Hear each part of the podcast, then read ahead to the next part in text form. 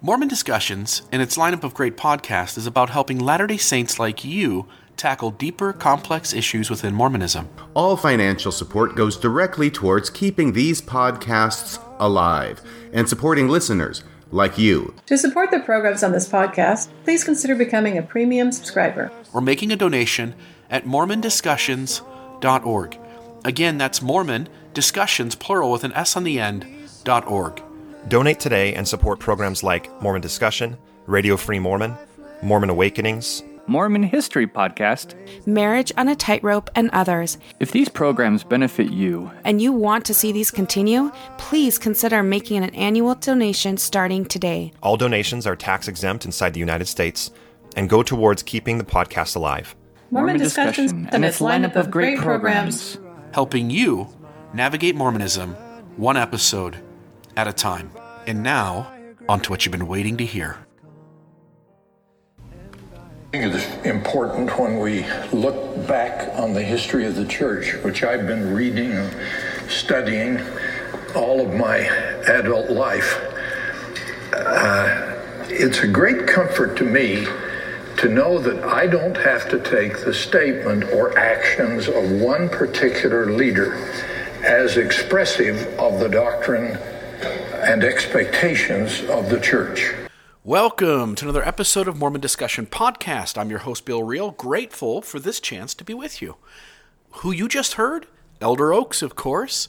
Elder Oaks says, I've studied church history all of my life, and I'm grateful that I am not bound to what one leader says in terms of doctrine or in terms of expectations on the church. That's the strangest statement in the world when you say, like, who would you expect that statement to come from? And the last person you would expect it to come from is Elder Oaks. Now, why? Why would you not expect it to come from Elder Oaks? It's because Elder Oaks is the guy who says stuff every six months that we all know doesn't hold up and yet he's the only one who's saying it. Let's go through some things that Elder Oaks has said over the course of his time in the church, and let's see if we can apply it to the statement he just gave. Here's soundbite number one. And in Radio Free Mormon fashion, roll the tape. Some of this opposition even comes from church members. Some who use personal reasoning or wisdom to resist prophetic direction give themselves a label borrowed from elected bodies, the loyal opposition. However appropriate for a democracy, there's no warrant for this concept in the government of God's kingdom, where questions are honored, but opposition is not. Remember that golden dandy? Remember that gem of a, of a quote? Here's Elder Oaks saying that while questions are honored and while opposition is needed out in the world, that opposition inside the church, even that which calls itself loyal opposition, is not okay. It is not approved. Questions are honored, but opposition is not. Now, when I look out, at other church leaders who also speak to the same idea, which is that our doctrine is not determined by individual statements. I also run into these two gems by Elder Christofferson and Elder Anderson. Let's apply these to what Elder Oaks just said. At the same time, it should be remembered that not every statement made by a church leader, past or present, necessarily constitutes doctrine. It is commonly understood in the church that a statement made by one leader on a single occasion often represents a personal, though well considered opinion, not meant to be official or binding for the whole church.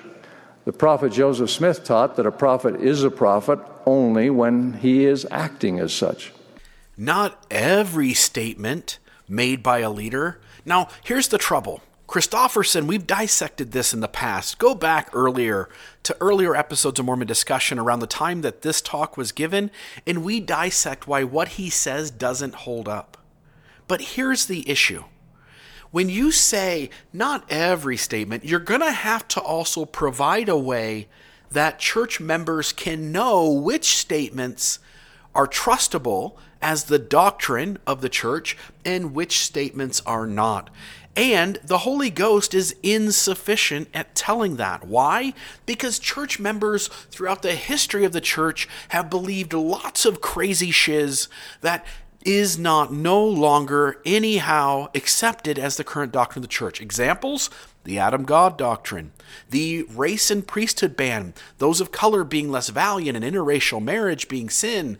Uh, there are church members out there who have believed the nonsense that past leaders have spouted, and those past leaders have believed it, only to have later leaders then disavow and dismiss and deflect and change those things into disavowed theories and make a 180 turn. So Christofferson says not every statement's acceptable. So which ones are? And then thank goodness Elder Anderson, six months later, comes in with this gem of a quote. Roll the tape. A few question their faith when they find a statement made by a church leader decades ago that seems incongruent with our doctrine. There's an important principle that governs the doctrine of the church. The doctrine is taught by all 15 members of the First Presidency and Quorum of the Twelve. It is not hidden in an obscure paragraph of one talk. True principles are taught frequently and by many. Our doctrine is not difficult to find. So now it's everything that all 15 teach in unity, right? So we have this added conversation point. We have this added insight, this added uh, clarification for Mormon doctrine. So it's not that not every statement of a leader constitutes doctrine, but it is what all 15 men teach unitedly. Here's the trouble, Elder Oaks the things you say every six months are only the things you say. You keep imposing that the proclamation is, is somehow binding on the Latter day Saints when it isn't. It's not doctrine, and it's not doctrine in the way that Mormonism has instituted that things become doctrine, that things become the standard works, that things become canonized scripture. It's a proclamation. And when we look at the other proclamations the church has made, they're useless. They mean nothing today. So, Elder Oaks, the problem here is that you've made a lifetime work out of saying things that none of your peers choose to talk about or say. You impose them strongly, and then you yourself, Elder Christofferson, and Elder Anderson all say, like, people are free to discard what you've said. And you said that yourself right here. I think it's important when we look back on the history of the church, which I've been reading and studying all of my adult life. Uh, it's a great comfort to me to know that I don't have to take the statement or actions of one particular leader as expressive of the doctrine and expectations of the church. So when you say questions are honored, which they're not, you know that, I know that, nobody's going to tackle the hard questions. If a question is easily answered, you'll tackle that one. But you and Elder Ballard have already said the hard questions, the ones we don't have good answers for, those are the ones we're going to avoid. Questions are not honored. In fact, if you only take the easy questions, then you are showing point blank that questions are not honored. You're displaying for the whole world to see that questions aren't honored. The only time people can see that questions are honored is when someone's willing to take the tough questions. That's how you show people that questions are honored. So you say questions are honored, they're not. But opposition is not honored. But here's the trouble Jesus offered opposition within his religious system. Jesus offered opposition. Are you really condemning the Savior of the world? He was constantly pushing back against the authorities of his church. Elder Oaks, to say opposition is not honored diminishes the Christ of the New Testament. Elder Oaks, surely you see that the one group of people Christ most pushed back against were the religious authorities of his religious system. Elder Oaks, what else have you said in your life? In the past, the, the church has had harsh tones, at least, to, to the discussion surrounding LGBT rights. Um, in a Tribune story that we published on Tuesday, Elder Oaks, you were quoted as saying that the church doesn't seek apologies and we don't give them. And of course, this sparked a, a whole storm on social media about those who, who wonder how this view comports with Christian theology. Uh, again, wanted to give you a, an opportunity to respond to that. I'm not aware that the word apology appears anywhere in the scriptures, Bible or Book of Mormon. Uh, the word apology c- contains a lot of connotations in it and a lot of significance. We do not seek apologies. When our temple was desecrated in California, when people were fired and intimidated, when a lot of other coercive measures were used, we sought no apology. That's what I meant by saying we don't seek apology. We think that the best way to solve these problems is not a formal statement of words that an apology consists of, but talking about principles and goodwill among contending viewpoints. Remember this? This happened back on uh, January 30th, 2015. Elder Oaks said, I know that the history of the church is not to seek apologies or to give them. We sometimes look back on issues and say, maybe that was counterproductive for what we wish to achieve, but we look forward and not backward. The church doesn't seek apologies, and we won't give them. So here's the issue. Right after that, they do an interview on uh, with the Salt Lake Tribune in a conversation with Jennifer Napier Pace. And she then goes into this audio where she asked the question, like, Hey, Elder Oaks, you said this, and people were frustrated by that. Would you like to explain it further? I simply will notice here that Elder Oaks talks in depth about not seeking apologies because he's trying to avoid having a conversation about defending his quote of not giving them. Listen to this again and notice Elder Oaks avoiding wanting to talk about the part about not giving apologies and wants to focus on why the church doesn't seek them. In the past, the, the church has had harsh tones, at least, to, to the discussion surrounding LGBT rights. Um, in a Tribune story that we published on Tuesday, Elder Oaks, you were quoted as saying that the church doesn't seek apologies and we don't give them. And of course, this sparked a, a whole storm on social media about those who, who wonder how this view comports with Christian theology. Uh, again, wanted to give you a, an opportunity to respond to that. I'm not aware that the word apology appears anywhere in the scriptures, Bible or Book of Mormon. Uh, the word apology c- contains a lot of connotations in it and a lot of significance. We do not seek apologies. When our temple was desecrated in California, when people were fired and intimidated, when a lot of other coercive measures were used, we sought no apology. That's what I meant by saying we don't seek apology.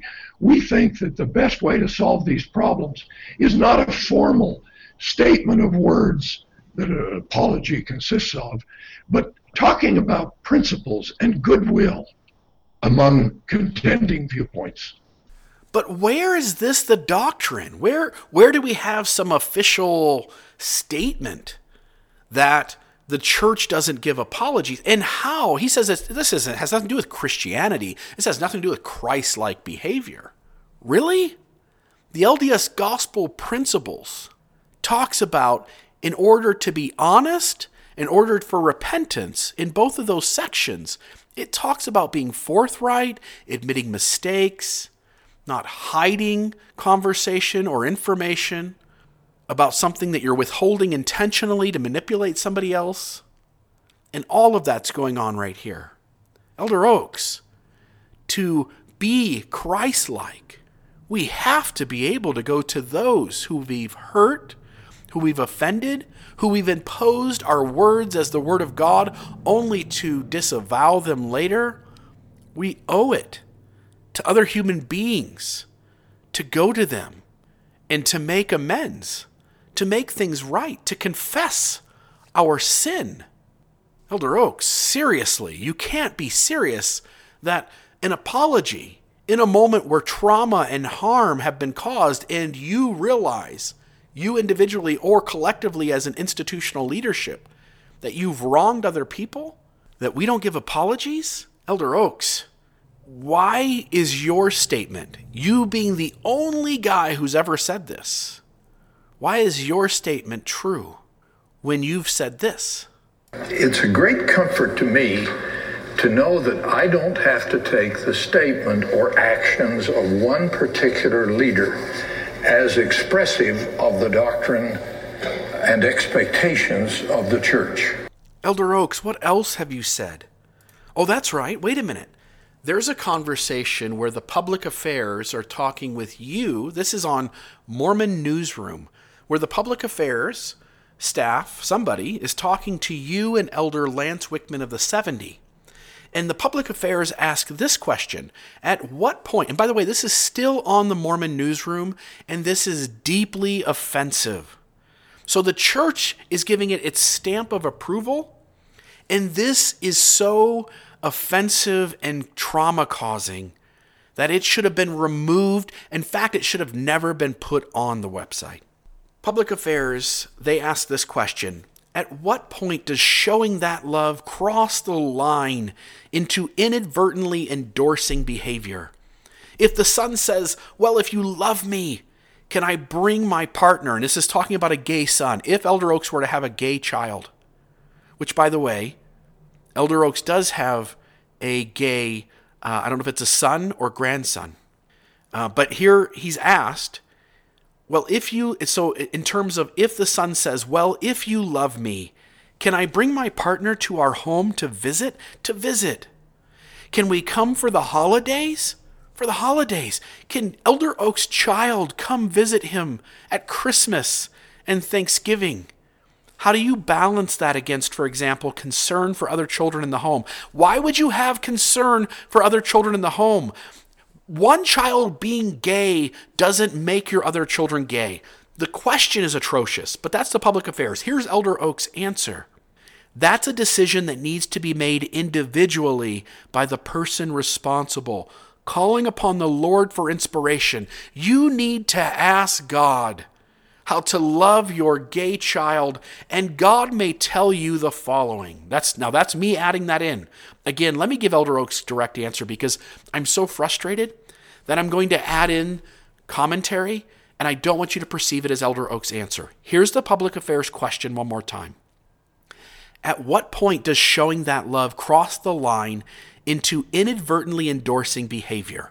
If the son says, Well, if you love me, can I bring my partner to our home to visit? Can we come for the holidays? How do you balance that against, for example, concern for other children in the home?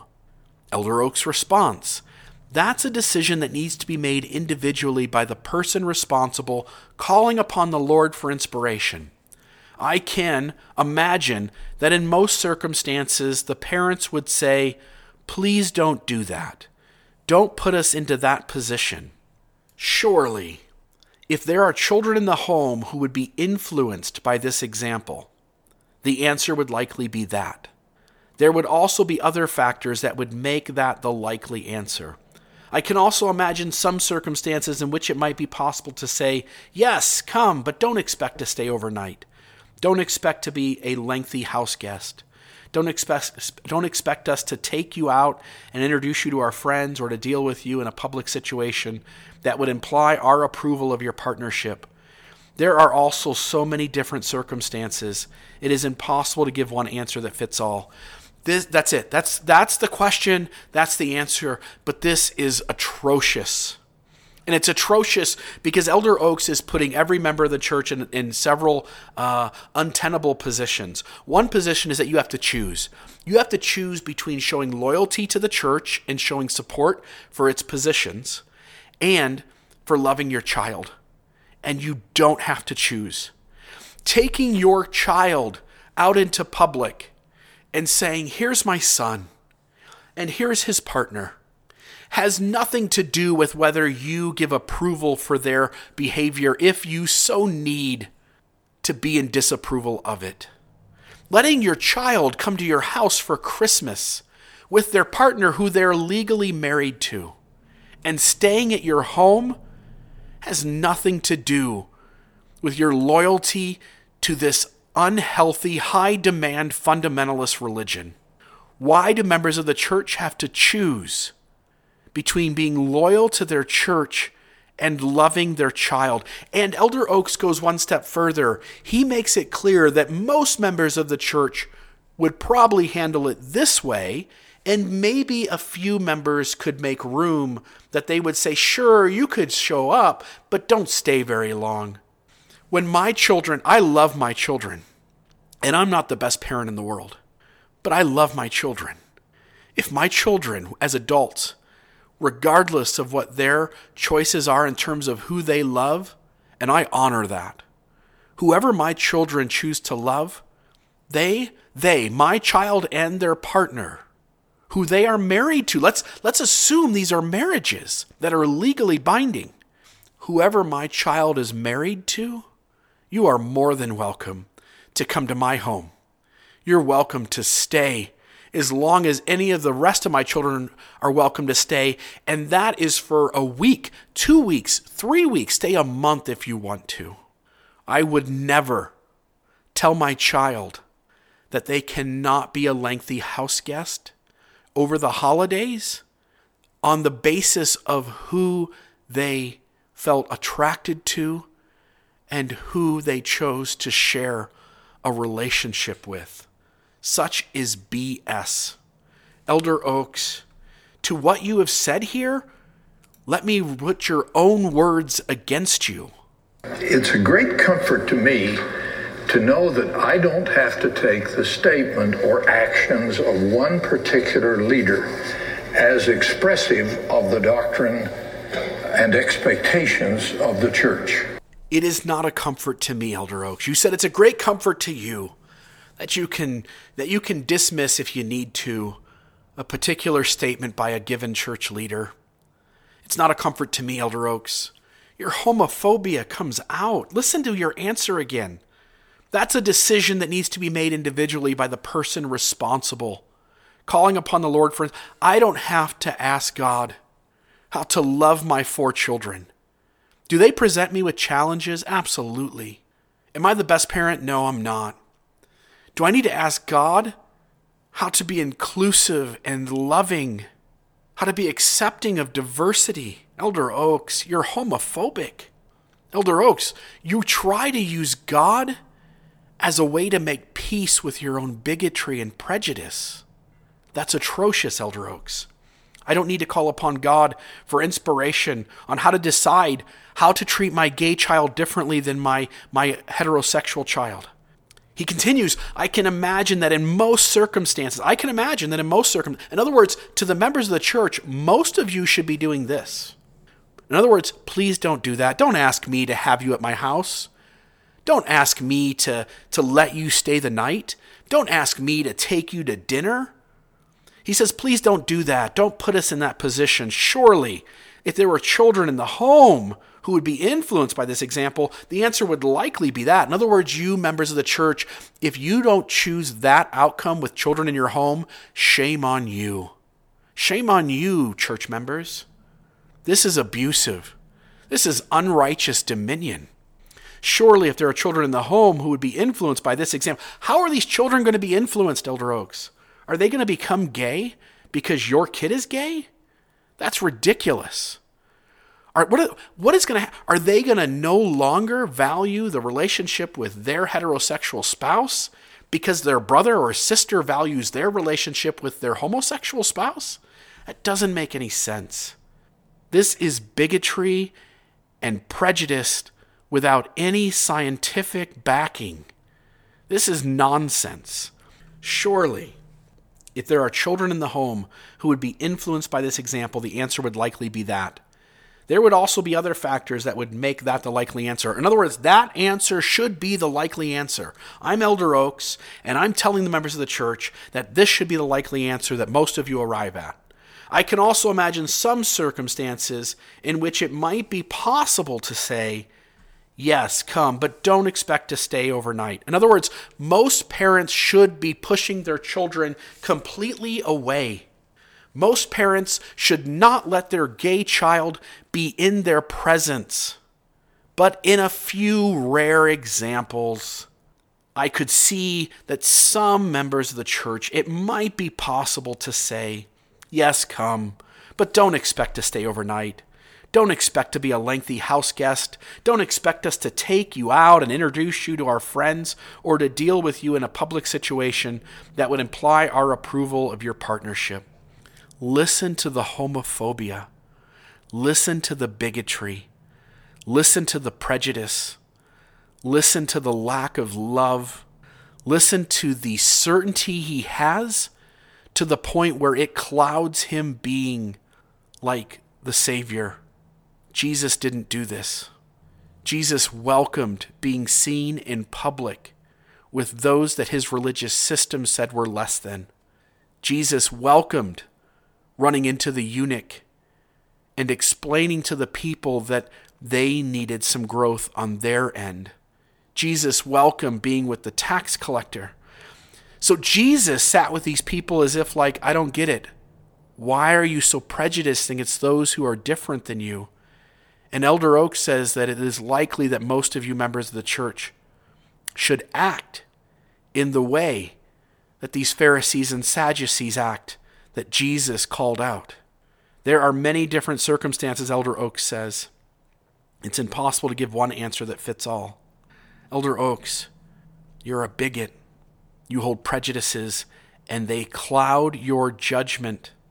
My guess is, Elder Oaks, is that you've been mean mean to a lot of people, and that eats at you enough that you need to have Jesus supporting your past treatment of people and present treatment of people so that you don't have an immense amount of guilt for the way that you've acted in your life. You're supposed to be an apostle of the Lord Jesus Christ, and what you tout here is the opposite position that Jesus held. This isn't the position that Jesus held to not to to push your children away because they're gay, to not have them over, to not want them in your presence, and and for the very few people who let them in their presence for you to say like, "Nah, but but don't take them in public. Don't have them as a lengthy house guest." Elder Oaks, this position is full of hate. And so not only did you condemn your words, but so do your brethren. At the same time, it should be remembered that not every statement made by a church leader, past or present, necessarily constitutes doctrine. It is commonly understood in the church that a statement made by one leader on a single occasion often represents a personal, though well considered opinion, not meant to be official or binding for the whole church. The prophet Joseph Smith taught that a prophet is a prophet only when he is acting as such and this one. A few question their faith when they find a statement made by a church leader decades ago that seems incongruent with our doctrine. There's an important principle that governs the doctrine of the church. The doctrine is taught by all 15 members of the First Presidency and Quorum of the Twelve. It is not hidden in an obscure paragraph of one talk. True principles are taught frequently and by many. Our doctrine is not difficult to find. I want to share one more. And unfortunately, this one is backed up by other leaders of the church. It is backed up by the handbook. It's wrong to criticize leaders of the church, even if the criticism is true. Sadly, to sit here in front of a microphone and to call Elder Oaks out for his hate speech for his violation of human dignity, for exposing his bigotry and prejudice, his deep rooted homophobia, violates church rules. It's the reason that I'm at risk and at some point will be excommunicated. It's why my stake president receives phone calls every month informing him that every time I expose a church leader for lying for teaching something untrue and for imposing their hatred of others, people they're supposed to love, their child, for example, that when I expose that, that I'm at risk for church discipline. Never mind that Elder Oaks is a homophobe who preaches hate. Never mind that Elder Holland is dishonest. Never mind that the church's history doesn't add up and the church leaders have obfuscated it at every twist and turn. Never mind that. What counts is that we can't be critical. We can't expose it. We can't raise a voice to it, no matter how true it is. Here's Elder Oaks reiterating what President Hinckley has said. Criticism is particularly objectionable when it is directed toward church authorities, general or local. Jude condemns those who speak evil of dignities. That's Jude 8. Evil speaking of the Lord's anointed is in a class by itself. It is one thing to depreciate a person who exercises corporate power or even government power.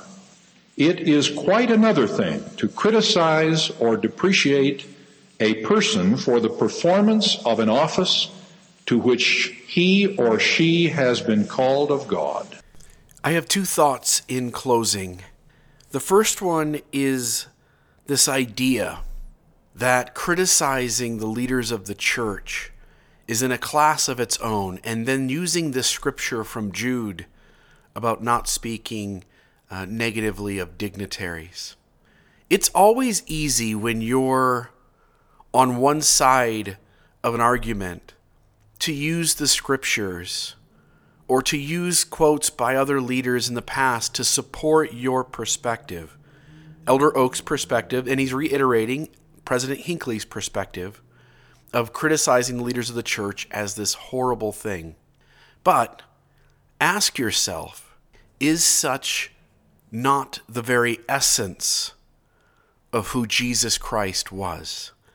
If you go back and read the New Testament, Matthew, Mark, Luke, and John, and ask yourself as you're reading who Jesus is having interactions with, who is Jesus sitting with as a friend, who is Jesus cooperating with, who is Jesus pushing back against, who is Jesus dissenting against?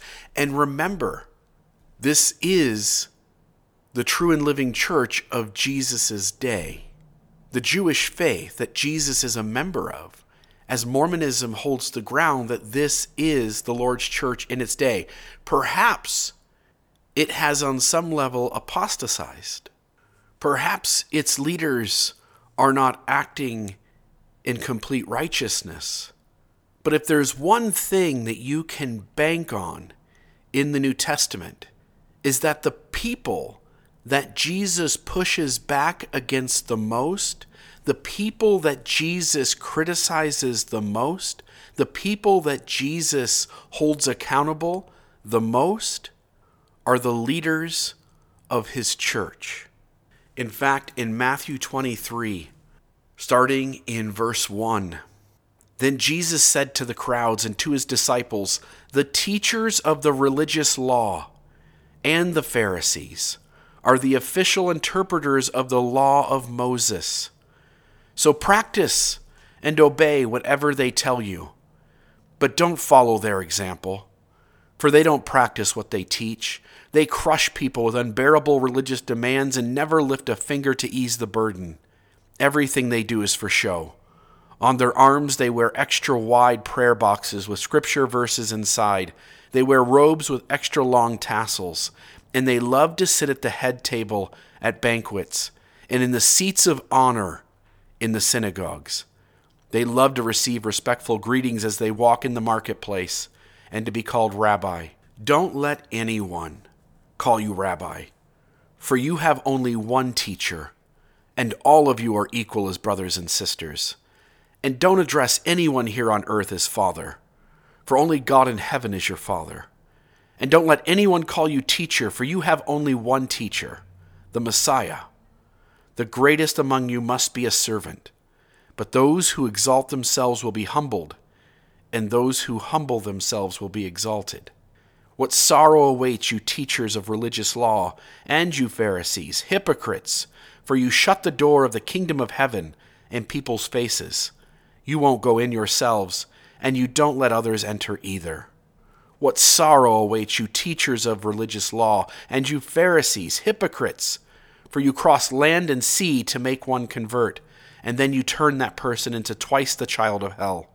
You yourselves are. Blind guides what sorrow awaits you? For you say what it means nothing to swear by God's temple, but that it is binding to swear by the gold in the temple, blind fools. Which is more important, the gold or the temple that makes the gold sacred? And you say that to swear by the altar is not binding, but to swear by the gifts on the altar is binding. How blind. Now, can we listen to Elder Oak re- reiterating Gordon B. Hinckley once more with the recognition that Jesus himself criticized the religious leaders of his true and living church, that Jesus criticized the teachers of the religious law and the Pharisees. Criticism is particularly objectionable when it is directed toward church authorities, general or local. Jude condemns those who speak evil of dignities. That's Jude 8. Evil speaking of the Lord's anointed is in a class by itself. It is one thing to depreciate a person who exercises corporate power or even government power. It is quite another thing to criticize or depreciate a person for the performance of an office to which he or she has been called of God. And the handbook itself says that apostasy is when a member of the church works against the leaders of the church. And while I would like to argue that my exposing the harmful mechanisms, the dishonesty, in the imposed hatred of a human being as the Word of God is actually working to help the church and to help its leaders be better, sadly, that's not how they choose to interpret it. So at some point, sure, I'll be out, they'll still be in, but that doesn't stop the truth. May the Lord warm your shoulders. Until next time, this is Bill Reel from Mormon Discussion Podcast. All the pain is gone, but I remain the same. Taking out my issues never healed